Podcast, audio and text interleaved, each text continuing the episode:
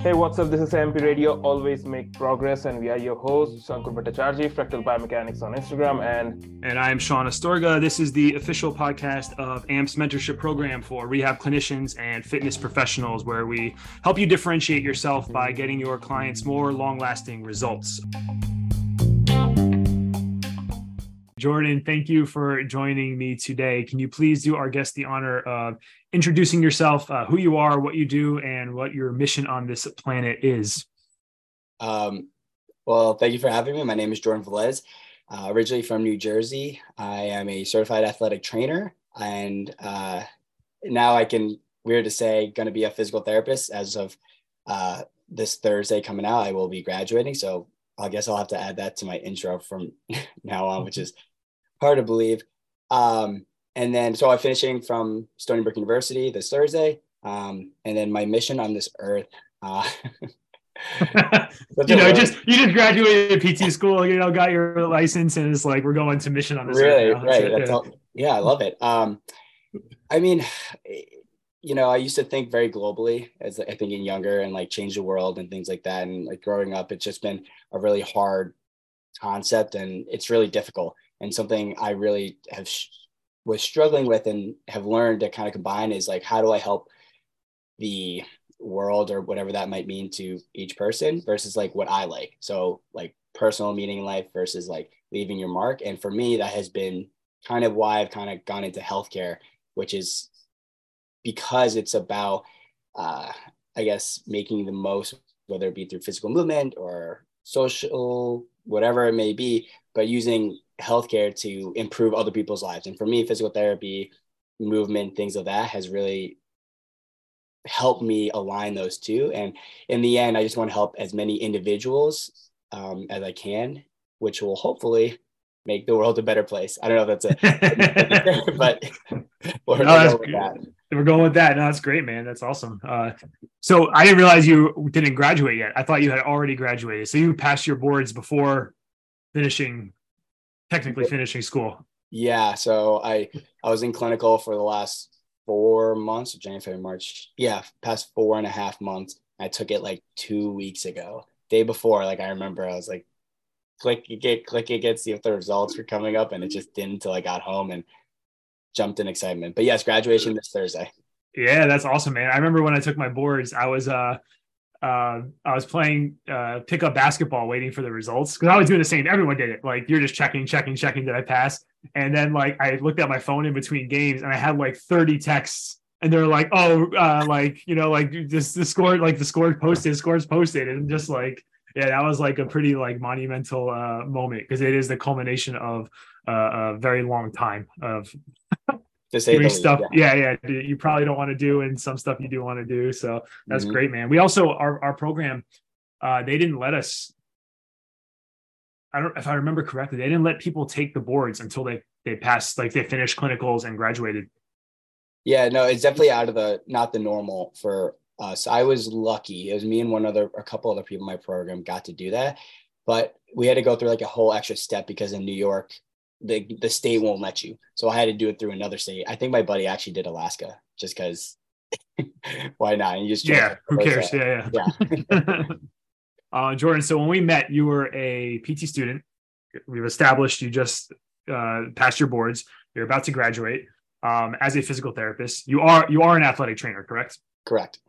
Uh, what made you go to like P T school versus like fitness realm or like chiropractic or orthopedic medicine or something else? Yeah. So for me, I always growing up, why I went athletic training originally. Um, I always grew up in sports, and that was like a huge like foundation for me in terms of like creating, you know, habits, lifestyle values and things like that. And I always wanted to work in athletics. And then I realized in terms of like, you asked me about my, my life mission, I thought that the scope at the time for athletic training wasn't enough to work with a large population. Now that athletic training has grown, it definitely has. Like, for example, you'll see athletic trainers with um, like uh, police officers, firefighters, Cirque du Soleil, and really any, depending on the state, any population. But at the time for me, I was like, okay, I should probably expand my scope and knowledge base. And that's kind of why I went to physical therapy, so that I could not only treat typical like musculoskeletal, which is associated with like most athletic training populations that we treat. Um, but for physical therapy, I could treat in a hospital neuro patients and things like that. And just having that broad base really just expanded who I could work with in general, um, whether that be athletes or, you know, post-stroke people, spinal cord and things like that. And that's why initially I was like, I want to help as many people as I can. So I need to expand my scope. And that's what's kind of led me towards physical therapy. Yeah, that's awesome. And like with a, I mean, I guess it depends on state, like with direct access, like where you practice as a P T, but I think that would be like the one major difference, right? Is I'm not, I mean, I'm not even sure if that's true, but like athletic trainers, right? Like you don't have the ability to like someone come in to see you right off. They need like a script from a medical professional. I would imagine that's like a pretty consistent difference. Yeah, for sure. It's tough. It, it's, it, a lot of it, you have to work under the, a physician. And so that has pros and cons for sure. Like technically yeah. you have your, you have a population base purely based off that physician, but in terms of autonomy, that can be a little bit difficult depending on the sca- uh, state. And so that was another reason why I'm like, I, you know, I want to be able to practice on my own or have a little more autonomy. Um, but honestly, as athletic training is kind of growing, you're kind of seeing more of that, which is great. But at the yeah. time, like for me, I was like, okay, like maybe that's why I want to lean more towards becoming a physical therapist, but my roots are really like in athletic training. Yeah. And when you look at like, uh, like from a actual, like how you practice standpoint, it's going to, it's going to be the same pretty much, right? Like it's going to look very similar. Um, same with like chiropractors, right? Like, like you have, you know, uh, a lot of people in like uh, the business group that we're in, like they're, they, they're, they call themselves rehab chiropractors, but they like, honestly, when you look at how they treat, you look at how like I treat, you look how like an athletic trainer, like you might treat, right? It's going to all be very, very similar, right? When you come down to like the actual, like tactical, um, like application of like the principles and all that kind of stuff. Right. It's, it's just a matter of like what constraints you have to deal with and which ones you really want to choose to deal with, honestly. Yeah. Yeah, exactly, man. It's like, what, uh, what problems do you want to have and what problems are you okay with? You know, it's like, yep. That's it. Um, you had a lot of good, uh, clinical, um, rotations, uh, that I'm assuming that you sought out yourself, right? Um, can you talk about why you chose the ones you chose and how you went about that, that process, you know, versus kind of just getting placed somewhere and, you know? Yeah, for sure. So my first two, um, were in Long Island. Um, those were, um, back when the pandemic was really kind of more in their prime. So things were kind of like sites were being canceled left and right. And so I didn't have too much, um, influence over that. I just knew I kind of wanted to do my acute care, which I ended up being in my second rotation, which was great. My first one, I ended up like my first one got canceled and then I had to get moved. So like, there was just a lot of moving pieces, which was perfectly fine. But after that, I knew that I wanted in the end for me, I do want to work with athletes or healthy individuals, or maybe not necessarily healthy, but people that want to become healthy in whatever aspect that may be. Um, I knew that I wanted to put myself in one, a private setting or out, um, out of network setting, and then a really good in network, um, insurance based model. And those were the two I really wanted to dive or learn about. And through social media, honestly, is kind of how I found my last two rotations. So my third rotation, which was January and February, was with Resilient uh, Performance Physical Therapy, which is, they have multiple locations now. That's a private out-of-network place, one-on-one for like the hour. And why, through them, through like social media and whatnot, I knew, and through other mentors and colleagues of mine, I knew that they were, had a very renowned, they're very well-known in rehab. And a lot of it is return to play post-surgical. And I knew especially that end stage was something for athletic training we didn't get a ton of. And that's why I knew I want to be put in that setting. Plus specifically like the P Ts there are just super knowledgeable and well-known. Mm-hmm. So I wanted to learn from the best. And that was January and February at Resilient. And then I went to Rehab to Perform, which is a in Maryland. And then now they have one location in Virginia. Um, that's an insurance-based model where it's one-on-one for about thirty minutes. And then we kind of lead them with a circuit, and through, again, social media and other colleagues and friends that spoke really highly about them. Um, one, I took their blueprints course, which was phenomenal. And that hooked me like, okay, I want to be put in there. But then two, that's a little bit more of a general population where we'll work with like kids, but we'll work with people up to like, you know, geriatric population, but they all follow the same principles and foundation of like rehab and getting back to whatever their goals are.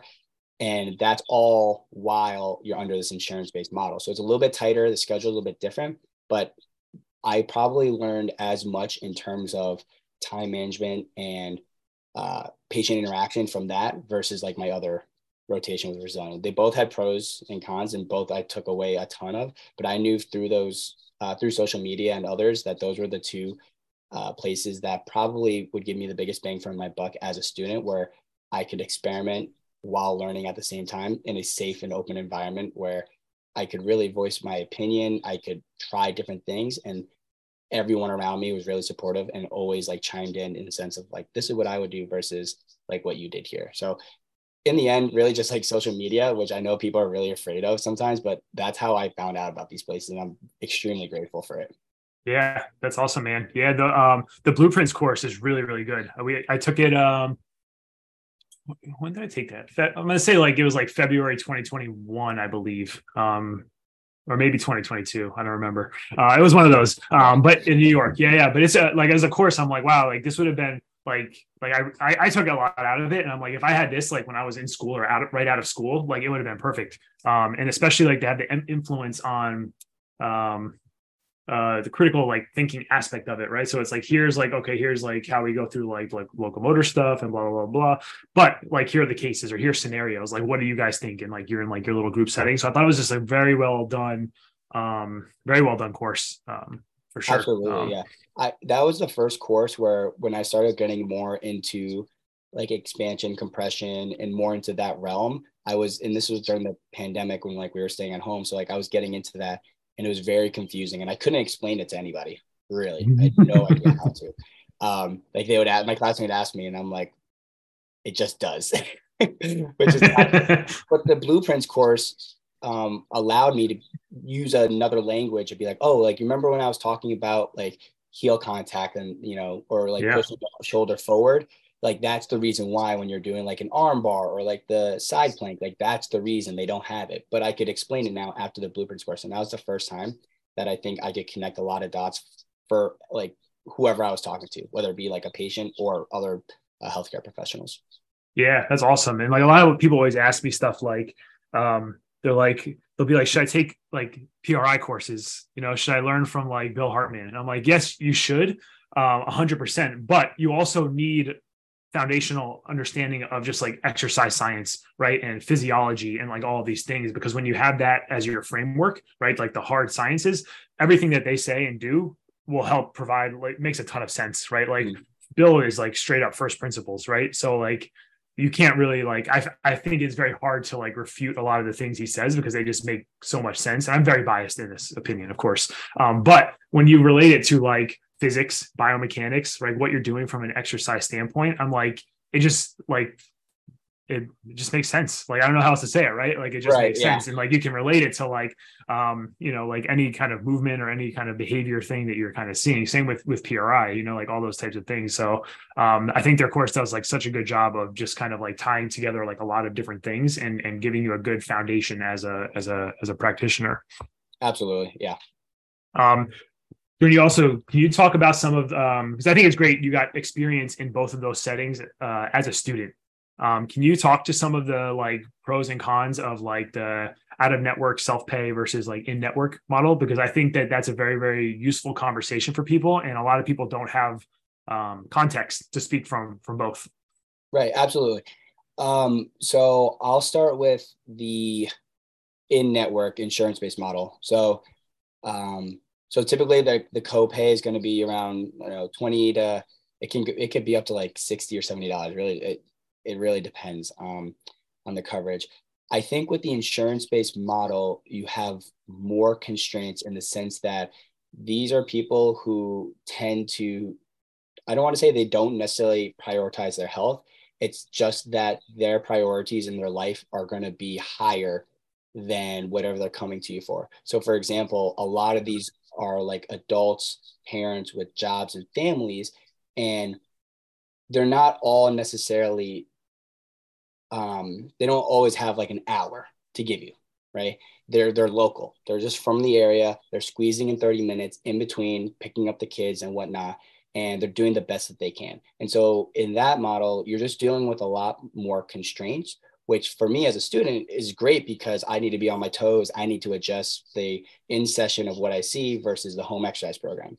And from that, I need to prioritize what can I squeeze in that thirty minutes that's going to give me the biggest bang for my buck. So is, for example, like manual therapy. If I could do a lot of joint mobs, soft tissue, what have you, I realize when you're talking with a patient, fifteen minutes will pass and you're just, you know, say they, they want to do both hips, right? You do fifteen minutes, you're done with the hip, you look at the clock and you're like, oh my gosh, I have to do, I have time for like one or two exercises now. And that's it.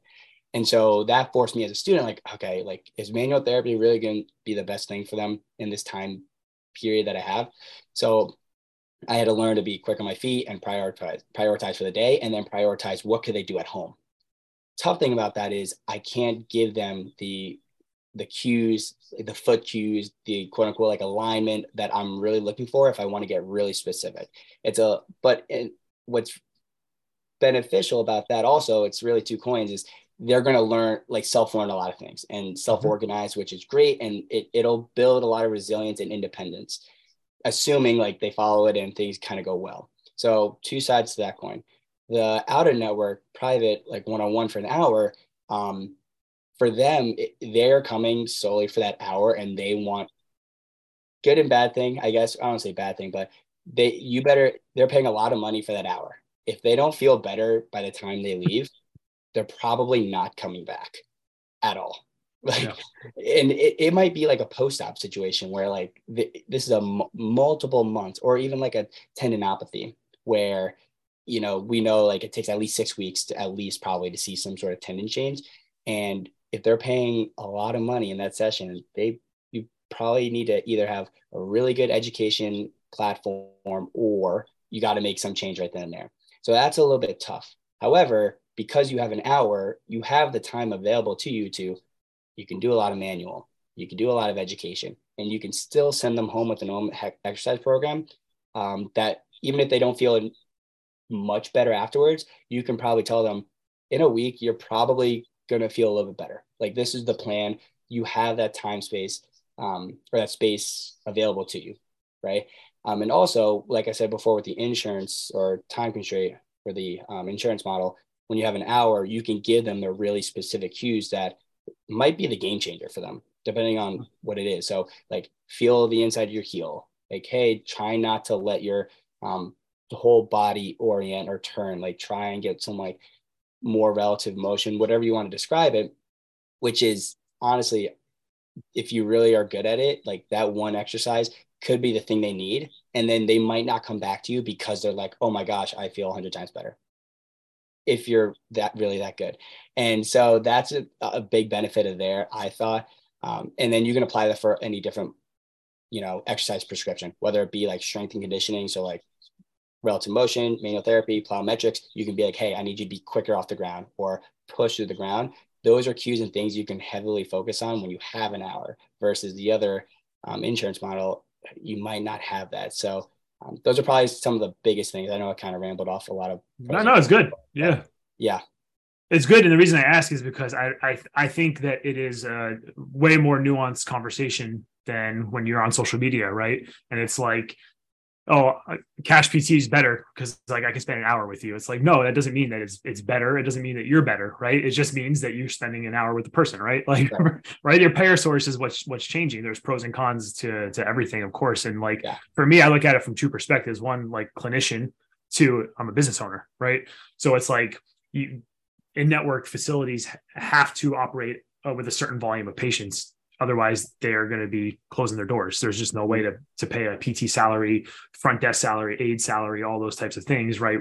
Just with what they get reimbursed. So they have to operate within a certain constraint, right? So volume is how they can make up for that. And some places do it better than others. Like when I was a student, I worked at a place where, uh, dude, no joke, four to six patients in an hour. They were very loose with the scheduling. So people would come late and you're like, also, I hadn't taken like musculoskeletal P T and I'm evaluating A C Ls like right like of day one. I'm like, what am I doing here?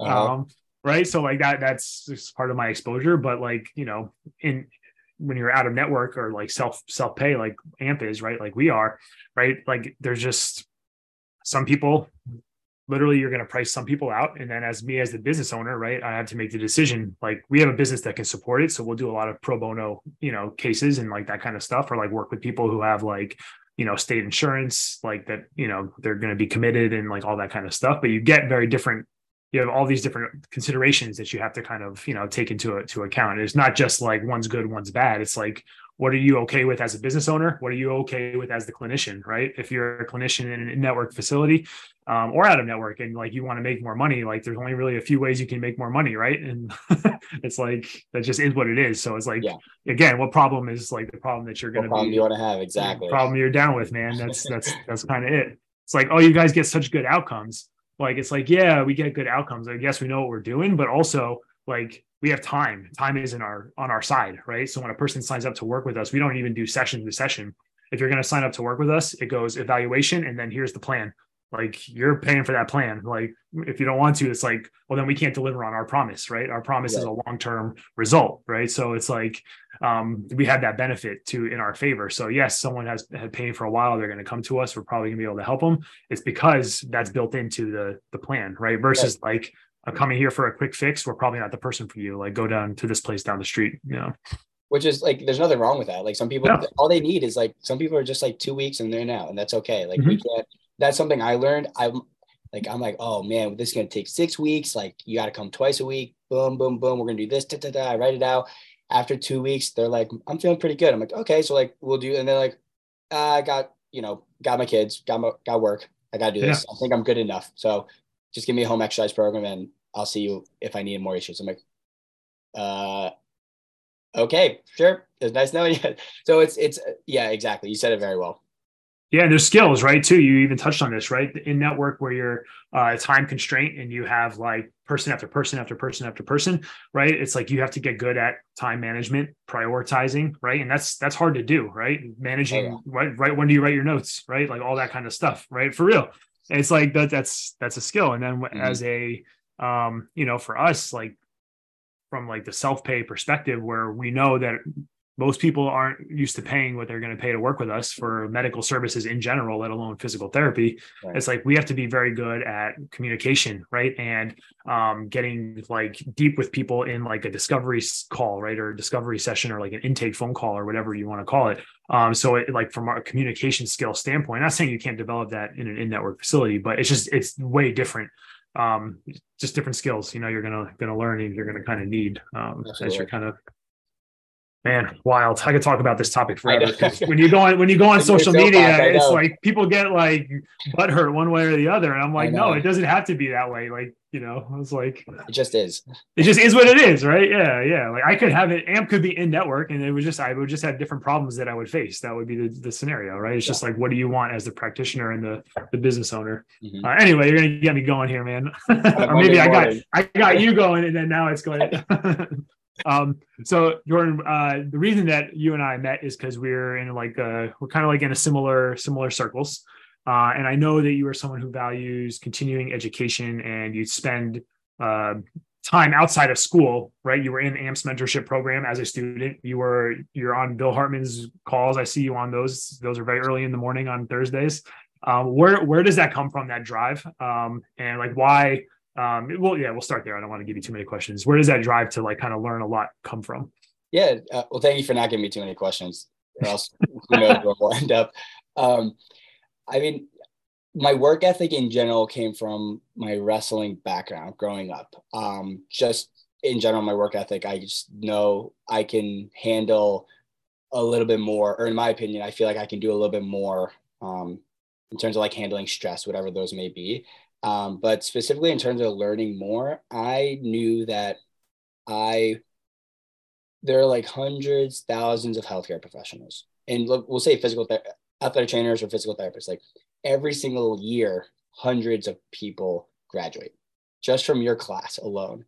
And for treating the world as a better place, like we want as many healthcare professionals out there as possible.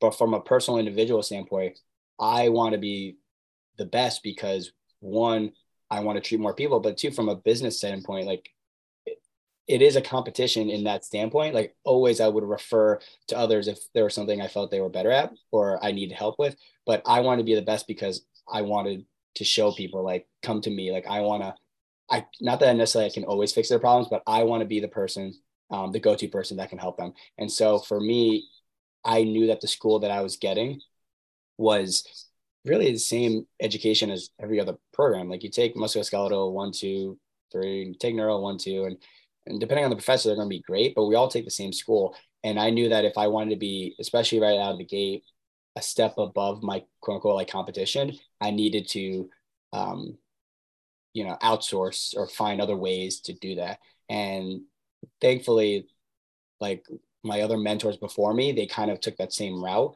And I was like, if I want to be like anything like them, even closer remotely, I have to do this now. And I made that decision. And for me, like, it's fun. Like, I, I, I find it uh, very enjoyable. And luckily with athletic training, it gave me a really strong musculoskeletal foundation. So during P T school, I was able to, my bandwidth was a little bit wider because where I could prioritize learning other things, because I kind of had a background in some of the other stuff. So I did have that advantage, thankfully. Um, but I, that's probably why I did all that other continuing ed, because I just knew I wanted to step up on others, to be honest. Yeah, no, that's awesome, man. Um, yeah, it, there's like, uh, we're seeing it in physical therapy big time, is like, there's a hundred percent a supply demand issue, and it's going to keep getting worse. Like, our school, when, when Monica and I graduated, I think it was like fifty-ish people in our graduating class. I think they're in the nineties right now in the same program. Like, they have, like, they've revamped it. It's like, you know, it just is what it is. Right. Yeah. Um, so yeah, there's, oh, go ahead. Yeah, it's great. Like, we want more healthcare professionals out there, but like, I do need to prioritize myself as a, like a, like I, I want a certain style of living, and I do want to yeah. have patients coming in and out. And so I need to be, I have to be different somehow, really. Yeah. In my mindset, not everyone feels that way. Like, that's perfectly fine. But for me, like, and where I want to be in my life, like, that's what I strive for. And that's what I know I need to uh, do to get there. Yeah, no, that's awesome, man. I've noticed with like people who play, um, play sports, that they have like, they tend to have like, a, like this kind of like work ethic, like leadership skills, like all that kind of stuff. Um, actually, the two people that Monica and I just hired, uh, two people, and they're the same. It's like, they're just like, I was like, you know, I got some like award as like M V P in like track and field, and like high school and college, I'm doing track and field, like all this stuff. And I'm like, wow, we, this is just like, you can see like those kind of traits, you know, I'm not saying that everyone who plays sports, but like, it is definitely a common theme that I have seen, you know, as, you know, I've been working with a lot of different people in that kind of capacity. Um, so that's, that's, that's cool to see. Um, and I agree with that, putting yourself in the best, the best position, right? It's like learning from a lot of different resources is only going to make you better. Uh, I mean, it could confuse you, but if you have like a solid foundation, right? Like it's going to make you better. And ultimately that's going to be like uh, that one person who like, maybe you weren't able to help, you're going to come to a stopping point there. And like, what do I do? Right. It's like, you're going to have to learn how to help that person. Right. So then it's going to guide your continuing education. So um, yeah, it's all very, very relatable to stuff that you're, you're kind of saying. Um, Jordan, with um, uh, A M P's mentorship program as a student, because we've only had, I'm going to say you're one of maybe like five students we've had in the program out of like one hundred fifty something people. Um, how, how was it helpful for you as a student? So I think from there's two like ways I think I kind of can go about it. For me, there's like the clinical side and like through like the, what we're learning in class, like textbook per se. Um, so from the clinical side, for me, the mentorship provided me a framework of where I want to go with a patient.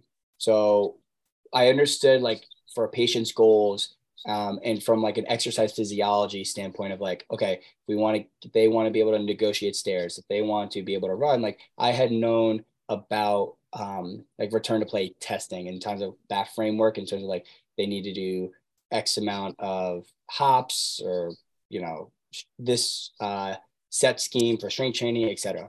But in terms of being even more specific to maybe more of those chronic conditions or um, in those situations where, you know, one exercise isn't going to fit or they're not going to be able to accomplish that one exercise, right? Yeah. Um, and there are going to be slight tweaks that you can do that I didn't realize that you can do to get that. So like, for example, like a squat, like I pro- most of my athletes probably want squatting in some variation. In my mind, I always thought like back squat, no problem. They can do that. But a lot of times, I don't want to say it looks bad, but like if they have pain or they're, yeah. there's some symptom that's popping up that's blocking me from accomplishing whatever the task may be, whether it be increased strength or speed or whatever, something's blocking it. And your mentorship or the A M P mentorship really allowed me multiple regressions, progressions, and modifications to accomplish whatever I want to accomplish, whether it be relative motion, whether it be strength, wh- whatever the case may be. The mentorship allowed me to really go whatever avenue I wanted to, um, and uh, and uh, rationale for it, not just like, okay, it, it I did this and it feels better. That works, but like for me, I would like to go. I don't want to go with the shotgun or spaghetti method, see what sticks. I yeah. want to create enough patterns where I'm like, okay, this is the reason why this happened. And having an explanation is great because I can reapply it, but I can also explain it to my patient, which creates buy-in. And they're like, oh, okay, that means when I also do split squats, I should probably do this, right? And then that makes them more independent, et cetera. And that just helps the whole process. In terms of school, I think the mentorship help connect a lot of dots and help create a way for me to communicate with other healthcare professionals. So in my mind, when we talk about like expansion and compression, like that doesn't really mean anything to anyone, period. But your mentorship, like using terms of like concentric versus eccentric, muscle orientation, bony landmarks, like coming together, where they are, you using like those models help me connect like, oh, in class, when we talk about like our plyometrics or in our advanced theorics, we're talking about like shoulder raises, whatever it may be. I would try to explain it in one way, doesn't work. But this mentorship allowed me like, oh, let me explain it that way. I think if I explain it the way you talked about, I think other people can understand, which just on a personal standpoint, like just made class much more fun and we could dive into things a little bit deeper. And then plus, like if I can't explain it to my classmates, there's no way I can either explain it to a patient or another healthcare professional, because in school, you're in that middle point of like, you know, some things, but like, you know, more than the average person. So that the mentorship really connected a lot of the dots and allowed me to do that, which was, I mean, probably the, probably the best thing out of anything. Cause like you said, communication is like, if not the number one thing, it's probably the, one of the most important things you're going to be able to do as a healthcare professional in general. It's up there, man. No, that's great to hear. Yeah, man. Um, yeah, yeah. It's just, uh, yeah, being able to like kind of get your, your, there's like different levels of learning, right? Like learning didactic, right? Like you read something or watch a video, like whatever, blah, blah, blah. But then like being able to explain it to a peer, right? Okay, you can use jargon and that kind of stuff. But then it's like, you need to explain this to your mom, right? You need to explain it to like patient off the street who doesn't even like, he's like, pointing to his hamstring, but he's actually or he's talking about his hamstring yeah. thing, but he's pointing to his quad, you know, you're like, okay, here we go. You yeah. know, like that kind of, that kind of thing. Right. So if you can like understand it at that level, right, then you're like, you're good, man. You understand the underlying principles and all that kind of stuff. Um, I think the other thing too, like that you touched on was uh, like, there's a lot of like being able to identify the low hanging fruit at a point in time is like very, very important. Right. So it's like someone comes in, and you're like, man, this person has no hip internal rotation on their, their right hip. No wonder they have pain when they squat. So you yeah. do stuff and you get the hip range of motion back. Okay, that, that makes a lot of sense. But at some point, right, you're like, oh, they just keep losing their hip range of motion. It's like, well, the, the motion's not the problem at this point. We know they can get it back. It's like their capacity or strength to do that thing is the problem. So we got to like build the capacity. And then like now this internal rotation measure is more meaningful, you know? So being able to kind of like identify that as like, you know, the trajectory of like a person's care kind of changes, you know, as, you know, you're moving along. Also a useful, useful skill set. Um, and I know with school too, it's hard because they, they have to teach it. Like, here's your neuro P T, here's pediatrics, here's musculoskeletal, right? And it's like, in reality, these things all are happening, right? They right. happen at the same time. It's like, what are we, what are we amplifying? What are we dampening, right? Is really what it comes down to. And like getting that as a student or even like a new grad is so tough. Um, so I'm glad that that was helpful too. Yeah, no, if, I, I'll never forget it, Mike. We were going over in peds, um, like D N S, like um, children, like they're moving and things like that. And I'm like, oh, wow, like I've heard about this, like very cool, awesome. And we we were in a practical or practicing in neuro and someone did it. And I was like, oh, that's so smart. Like, why? Like, it's the same exact thing. And our neuro professor was like, we're treating adults, not kids.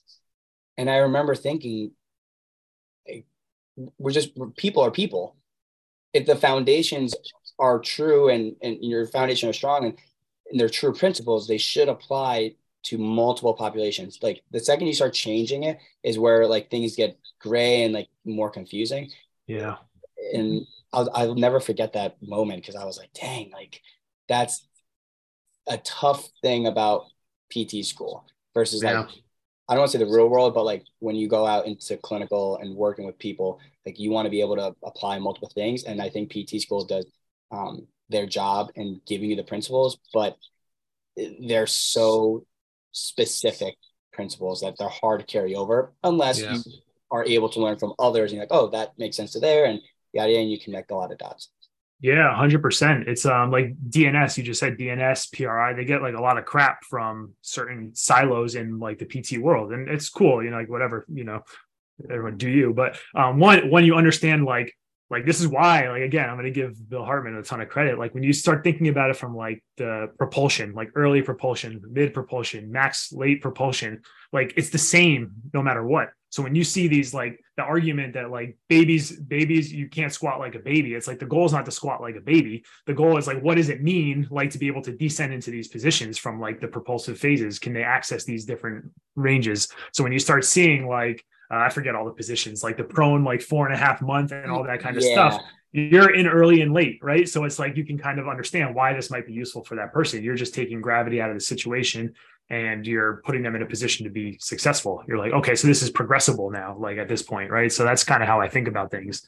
Um, yeah, yeah, it's, it's very, very similar. Like when, like in P T school for, for me, like thinking back a little bit is like with cardio palm, it's like, you know, you think about like, you learn about like C O P D and emphysema, right? So now I'm like, okay, like this is actually an extreme representation because there's pathology here of the same stuff we talk about, the stuff I care about. This is a rib cage that can't expand in certain areas, right? So now you're seeing what the extreme looks like. So it's still applicable. It's still saying the same thing. You just have uh, like a representation where you're like seeing everything, you know, versus like you and me, it's like, okay, these things are happening, but they're on a small scale, right?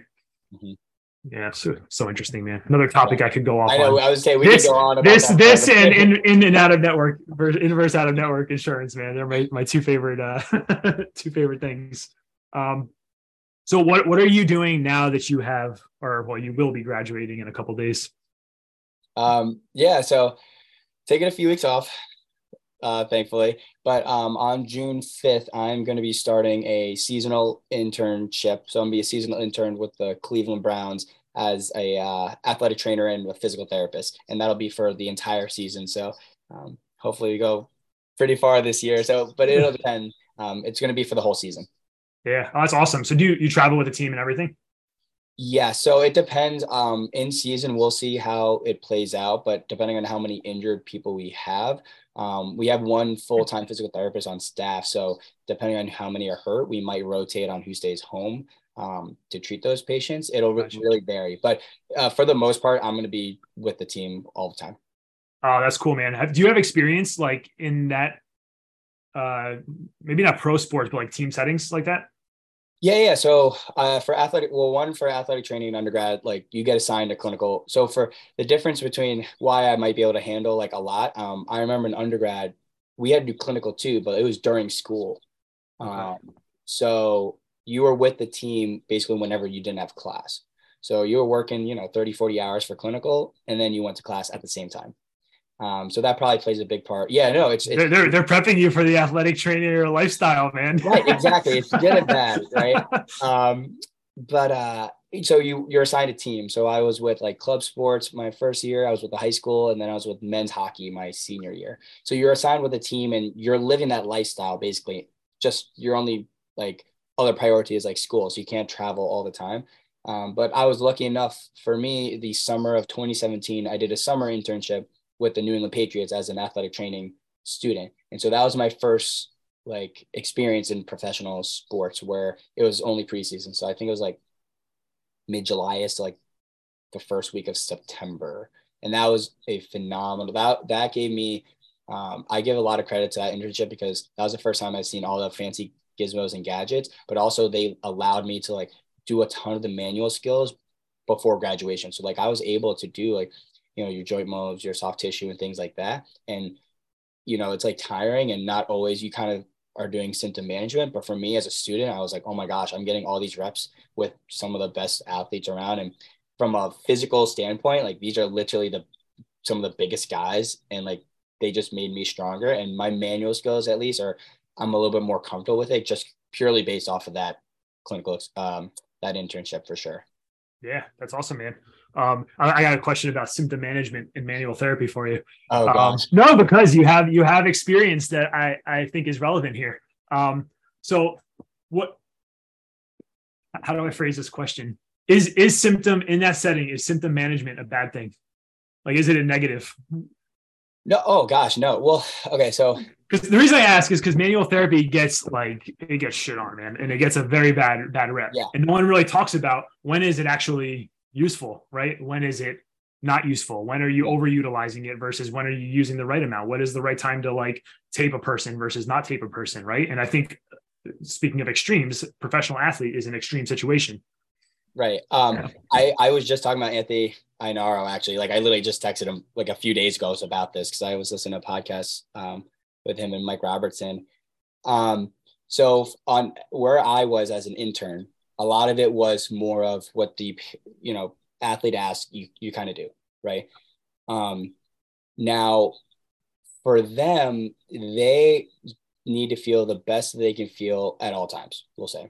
Right. And they have a lot of constraints as well at being an athlete under contract, timelines, and things of that nature. So it, for me as an intern, to I don't have the experience or the power to say like, hey, I really think that you should, you know, make like patella tendonitis. Like, I don't know if like me rubbing your patella tendon is really going to solve the issue. Right. I mean, it might, who knows? But like in my position, I, I don't have any power or say really to influence that. Nor should I, because I, I didn't even have a degree. I was an intern at the time. Um, but it it's also, when I was talking about the constraints, is that time period. When we talk about like tendons, in season, it's so, so hard to make changes. It, it's like purely symptom management. There's no, I was going to say there's no way. When they have to play every Sunday, it's hard. It's yeah. really difficult. And so my job is like, absolutely. Like, why would I not want to try to make them feel a little bit better? Per se. Um, now, when it comes to, you know, if you want to do other manual therapy that they're not asking for, this is what I was talking about with Anthony. Um, you can't get to that point until they trust you. Yeah. There's no way if I, someone asked me about their knee pain and say, hey, can you massage my patellar tendon or my quad tendon? And I met them for the first time. I was like, no, no, no, I'm going to, I'm going to put you on your side and roll and massage your hip. Actually, no way is that guy coming back. come back to you or anybody. Like, it's like the most ridiculous thing ever. So um, what I learned is more the, the manual therapy is literally the quickest way to build rapport with your patient because they have nowhere to go. You're there. You cannot talk for ten minutes. Sure. They get super awkward, but that's the quickest way to build trust and allow them to, like I said, like trust you, whether you're actually fixing it. That's half the process. Once you can mm-hmm. get their buy-in as just like someone they trust and they're like, okay, what, what do you think I need? Once we reach that point, that's like, that's the entry point, I guess. And that's when I could say, hey, like, I think maybe like, can we try something? And you just do something really quickly. I think that's why manual therapy kind of gets like a bad rap because even, yeah, I agree. Like it's not doing a lot of the things that you might hear, say like breaking up tissue and things like that. But that's not why I'm doing it. I'm doing it because patient buy-in, it's ten minutes out of my day. Um, I know it's not giving me the biggest bang for my buck, but in the long term, there's going to be a future opportunity that I can use, which will probably be even more game-changing. But until then, like, like anything, you got to build trust. And at the professional level, they're there for one thing and they just need to feel good. And so I'm going to provide that as best as I can in that moment. Yeah. Yeah. I don't know if I answered your question fully. No, no, that's good. Yeah. Yeah. That's part, that's part of it for sure is like, is especially in that setting you're operating, right. You're operating within like the, the constraint of professional sports. So it's like, how long are they with you? Like they're, you know, like in the training room, out of the training room, like all that type of stuff. You have uh, coaches you have to answer to, right. There's like, you know, positional coaches, right. Weight room coach, strength coaches, all that kind of stuff. Um, so sometimes like getting a quick, quick change in how they feel and getting buy-in is, is, is going to be useful. Um, a hundred percent. And like the way I always think about it is like, you know, you can, you can create uh, use manual therapy without creating, right, dependence on physical therapy. It's just all in how you explain it to a person and communicate it to a person, right? Um, it, you can change someone's maladaptive beliefs around it, or their current beliefs around, like, oh, I need to like break up the adhesions in my thigh, you know, like this is okay, here's an opportunity for me to educate you, right? Or, hey, you've been getting, this happens to us all the time, like, oh, I went to P T and like, um, they've been doing like this, like massage to my hip, you know, because I have, it pinches when I squat. And it's like, well, how many, you know, like professionally, I would say it, but like, okay, how many massages to your hip do you think it's going to take to make your hip feel better? And they're like, oh, I never really thought about it that way because I've been going for six months. It's like, yeah, well, you know, maybe we got to do other stuff, right? Because now it's a way I can introduce like a new, like something new to them, because like I've opened them up to the idea that, hey, maybe this ex- specific thing is not like exactly what you need. Um, right. We also talk about it as like, sometimes it, it creates a, a quick window where we can like, Um, you put a person, someone comes in, right? They have limited shoulder, shoulder rotation, and it's relevant to their, their end goal.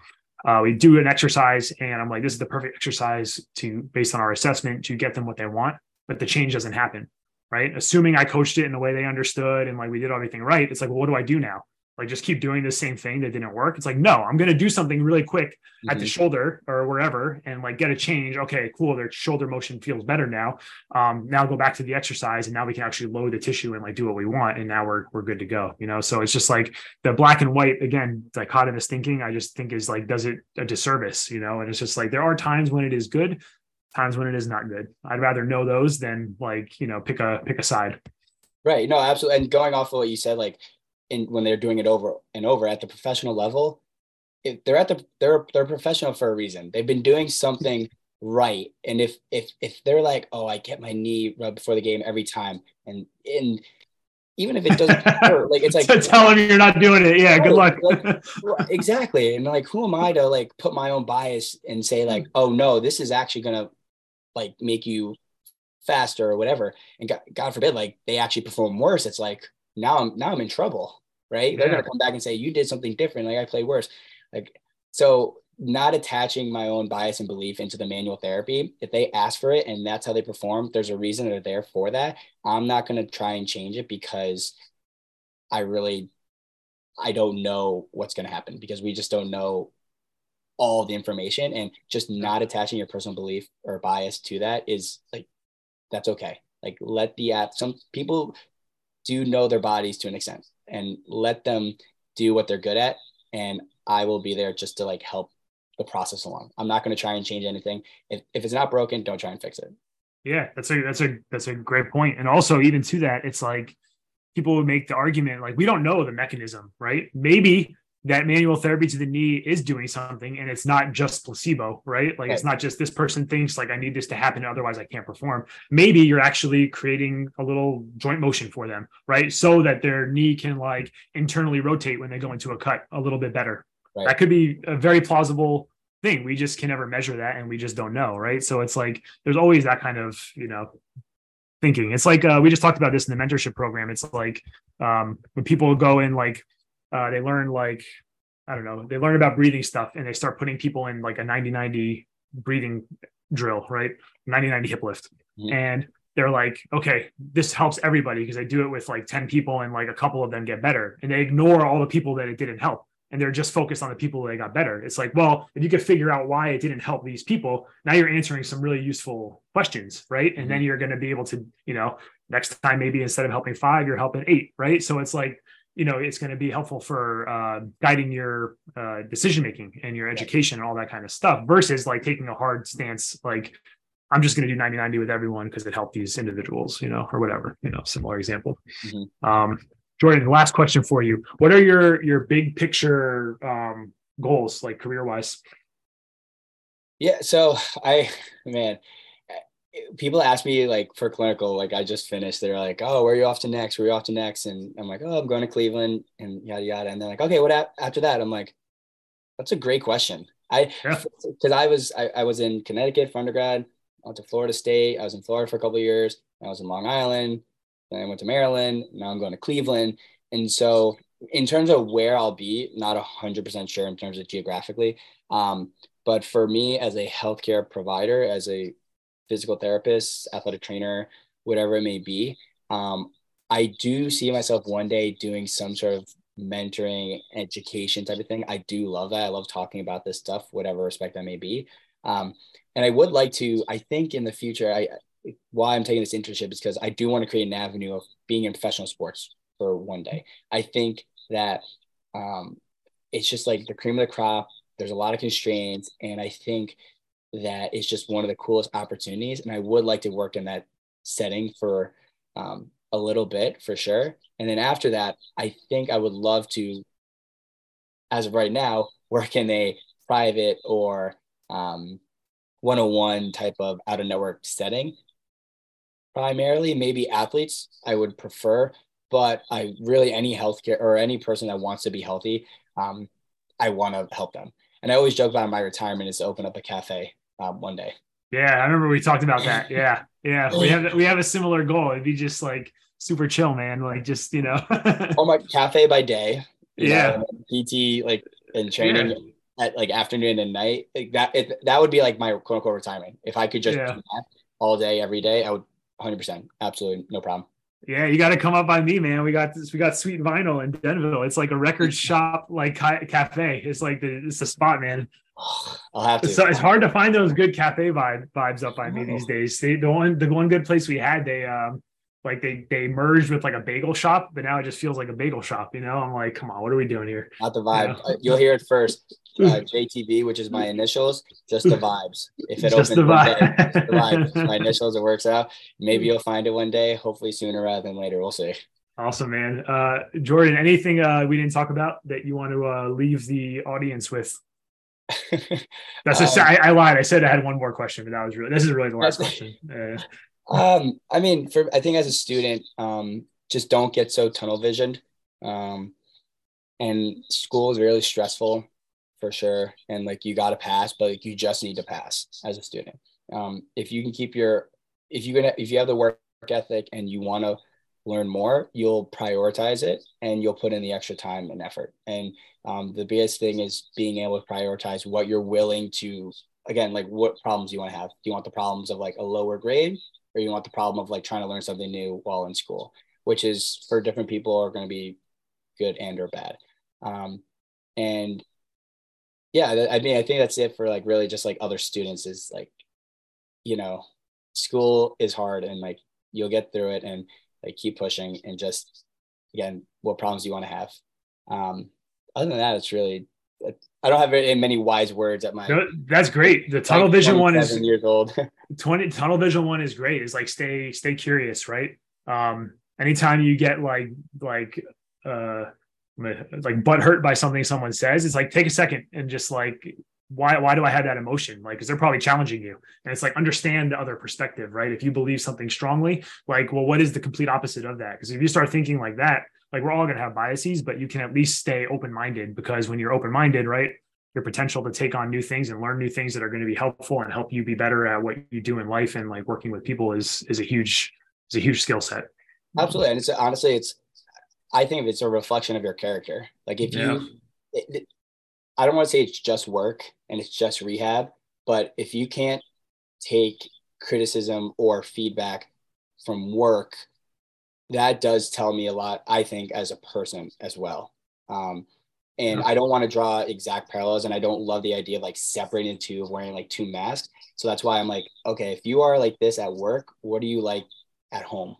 Really? And Yeah. And in my opinion, I think that if you are open-minded and whatnot, that's how you'll be at home. And that in general just makes better people. And that's how we'll tie it to the very first question. This world becomes a better place. That's it, man. Uh, this is saying is uh, people separate personal and professional development.